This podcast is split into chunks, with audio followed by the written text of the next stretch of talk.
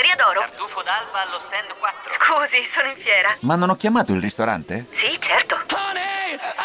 Con Team Ufficio ovunque sei, non perdi neanche una telefonata di lavoro. Rispondi al fisso direttamente dal tuo smartphone e decidi tu quando essere raggiungibile ovunque, in modo semplice e smart. Vai nei negozi Team su teambusiness.it.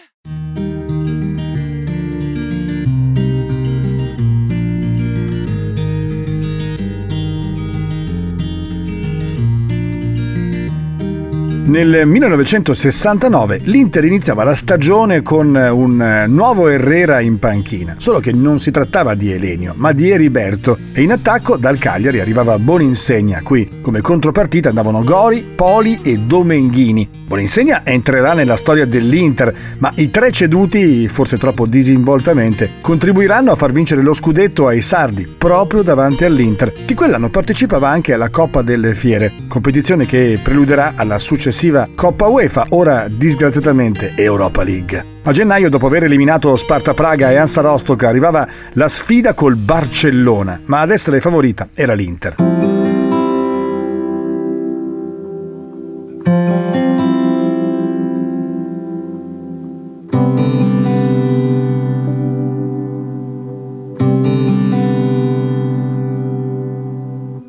Gli anni 60 non erano stati ricchi di successi per il Barcellona con il Real, l'Atletico Madrid che di fatto monopolizzavano la Liga. Il Barcellona aveva perso anche Suarez ed Herrera passati proprio all'Inter. Il completamento dei lavori di costruzione del Camp Nou nel 1957 era la causa principale della scarsa disponibilità di denaro da investire in nuovi giocatori. Il decennio però vide anche l'ascesa di Joseph Fusté e Carles Rexach dalla cantera della squadra, insomma il vivaio, e la vittoria della Coppa del Generalismo nel 1963 e della Coppa delle Fiere nel 1966 nella finale contro il Real Saragossa. Nel 1968 il club catalano aveva recuperato un po' di orgoglio sconfiggendo il Real Madrid per 1-0 nella finale proprio della Coppa del Generalismo al Bernabeu oltretutto. Nel 1969 però aveva perso clamorosamente la sua prima finale di Coppa delle Coppe contro il modesto Slovan Bratislava per 3-2 a Basilea. La sfida con l'Inter arrivava dopo due turni facili per i catalani. Ai 32esimi una squadra danese, il B 1913, e ai 16esimi gli ungheresi del Ghiori Eto,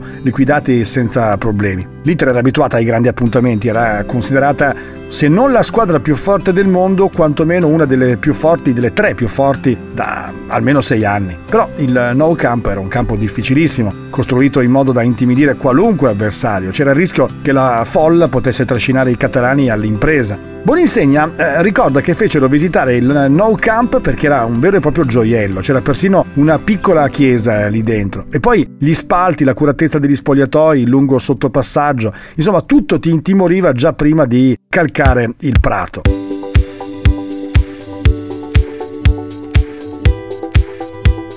Il tecnico del Barcellona, Buckingham, aveva schierato la squadra con Reina, Rifé, Eladio, Torres, Callego, Jaun Carlos, Rexas, Castro, Marti Filofia, Fusté, Puyol. Heriberto aveva invece scelto i suoi 11 con Lidovieri, Burnic, Facchetti, Bellugi, Landini, Cella, Suarez, Mazzola, Boninsegna, Bertini, Corso. Di quella partita non ci sono tracce, nessuna immagine, nessun video, almeno su internet, cancellate masochisticamente e senza motivo, se consideriamo che a quell'epoca le riprese televisive erano in netta diffusione. L'Inter era passata in vantaggio dopo soli 7 minuti, però al ventesimo i padroni di casa avevano raggiunto il pareggio con Fusté. Partita equilibrata ma di grande personalità per l'Inter che 12 minuti più tardi, al 32esimo, a conclusione di un'azione impostata da Burnic e proseguita da Mazzola con un lancio smarcante serviva Bertini il quale batteva imparabilmente Reina riportandosi in vantaggio. Conservato fino alla fine della partita nonostante una ripresa diventata un autentico assedio. Inutile però il predominio blaugrana perché la difesa nerazzurra era la migliore al mondo e la qualificazione sarebbe stata tutta dell'Inter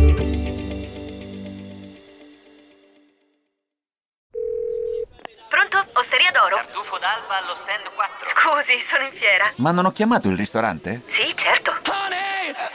Con Team Ufficio ovunque sei, non perdi neanche una telefonata di lavoro. Rispondi al fisso direttamente dal tuo smartphone e decidi tu quando essere raggiungibile ovunque, in modo semplice e smart. Vai nei negozi Team su teambusiness.it.